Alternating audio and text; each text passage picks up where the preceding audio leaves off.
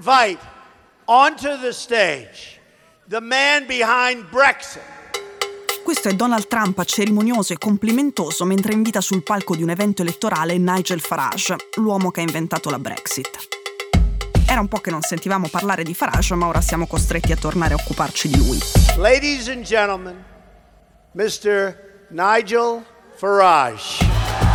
Perché il brexitaro più brexitaro del Regno Unito è tornato a occupare schermi, social, titoli di giornale nel suo modo sguagliato e schietto che è ciò che lo ha reso rilevante e in qualche modo vincente in qualche modo perché Farage non ha mai ottenuto posti di potere importanti e lui dice che non li ha nemmeno mai voluti. Se non avessi fatto politica, ora sarei ricco, ha sostenuto spesso. Oggi non ha nessun incarico operativo nel partito Reform UK, che è l'erede del partito della Brexit, e fa il conduttore di una trasmissione che porta il suo nome su GB News, un'emittente televisiva che vuole fare quello che Fox News fa in America.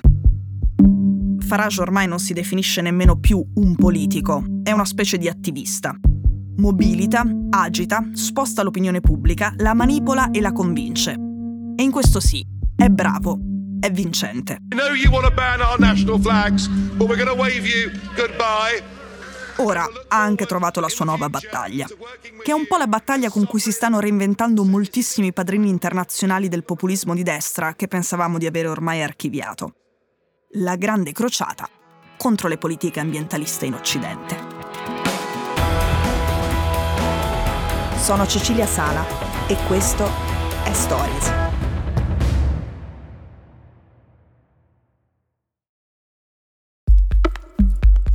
Ne avevamo parlato in una delle ultime puntate di Stories prima della pausa estiva, l'episodio 383 che si chiama I trattori olandesi anticipano il grande scontro politico sul clima la retorica è più o meno quella di sempre. Se prima le elite impoverivano la classe media europea importando manodopera a basso costo, i migranti, ora impoveriscono la classe media europea con nuove regole dettate dall'ideologia green. Questo ovviamente per dirla usando il loro linguaggio.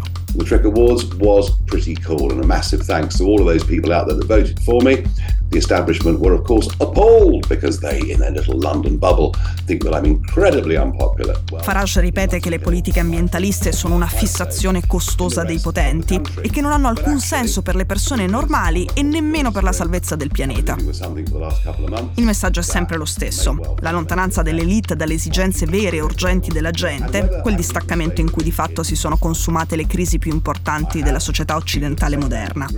Si è visto con la Brexit, con Trump, con le lotte contro mascherine e vaccini e sarebbe miope pensare che il format Farage sia confinato al Regno Unito. Non lo è.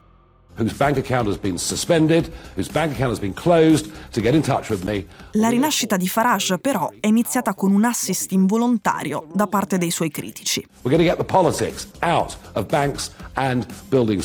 Farage aveva un conto presso la banca Cotus, quella a cui si riferisce nell'audio che avete appena sentito.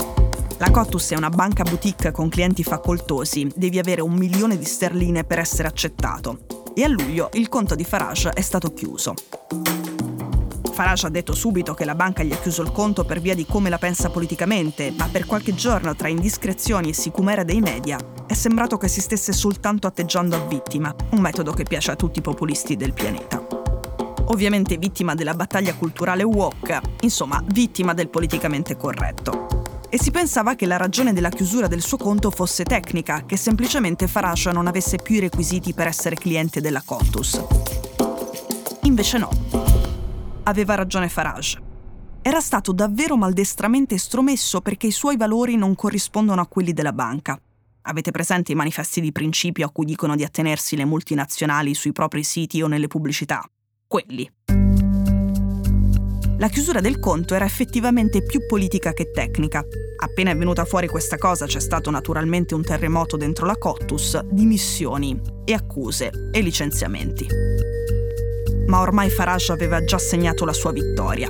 Aveva ragione lui. Se non la pensi come il mainstream, vieni cancellato. L'occasione era molto ghiotta, Farage se ne è accorto subito, lo ha detto. Ho intenzione di sapere tutta la verità su questa storia e mostrarvela. E per verità intende la censura che impone l'ideologia green. L'opportunità per fare casino sul tema si è presentata quasi subito. Il sindaco di Londra, il laborista Sadiq Khan, ha predisposto l'allargamento della zona vietata a moltissime auto, quella a traffico limitato della capitale, per la fine di agosto. Così quando la nuova area a emissioni ultrabasse che si chiama ULEZ è entrata in vigore, Farage è scattato. È andato in mezzo alle proteste contro il provvedimento, ha adattato i suoi slogan, ha definito tassa il pedaggio di circa 15 euro che i veicoli che non rispettano i criteri ecologici devono pagare. E ha detto che ancora una volta si è deciso di far pagare a lavoratori e classi medie le ossessioni progressiste. La questione è talmente popolare che il partito conservatore al governo è salito sul carro di Farage.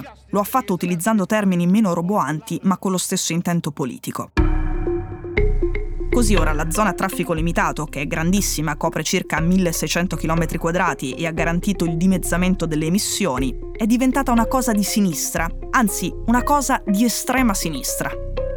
Poco importa se questa benedetta ULEZ sia stata in realtà inventata e originariamente introdotta dall'allora sindaco conservatore di Londra e poi primo ministro Boris Johnson.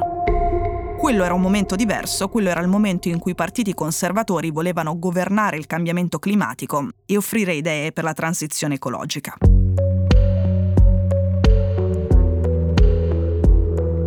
Farage non ha neanche un seggio in Parlamento, non governa, ma è in grado di incidere molto sulle scelte politiche di chi lo fa, perché fa concorrenza da destra, perché ha il potere di far sembrare di sinistra quelli di destra se non si comportano come dice lui. E quindi quelli si spostano un po' nella sua direzione. Questo nuovo corso non si vede soltanto nel Regno Unito, si vede anche a Bruxelles. Lì le politiche climatiche oggi vanno più lente di soltanto due o tre anni fa. L'entusiasmo dell'epoca del Green Deal sembra svanito, ora c'è prudenza e si intravede anche qualche rimorso per le scelte ambientali fatte in passato. L'anno prossimo ci sono le elezioni europee. Nel 2019, l'ultima volta che si è votato per il Parlamento dell'Unione, c'era stata la famosissima onda verde. Questa volta ci si aspetta il suo contrario. Stories è un podcast di Cora News prodotto da Cora Media. È scritto da Cecilia Sala. La cura editoriale è di Francesca Milano. In redazione Simone Pieranni. La sigla e la supervisione del suono e della musica sono di Luca Micheli. La post-produzione e il montaggio sono di Cosma Castellucci. La producer è Monica De Benedictis. Le fonti dei contributi audio sono indicate nella sinossi.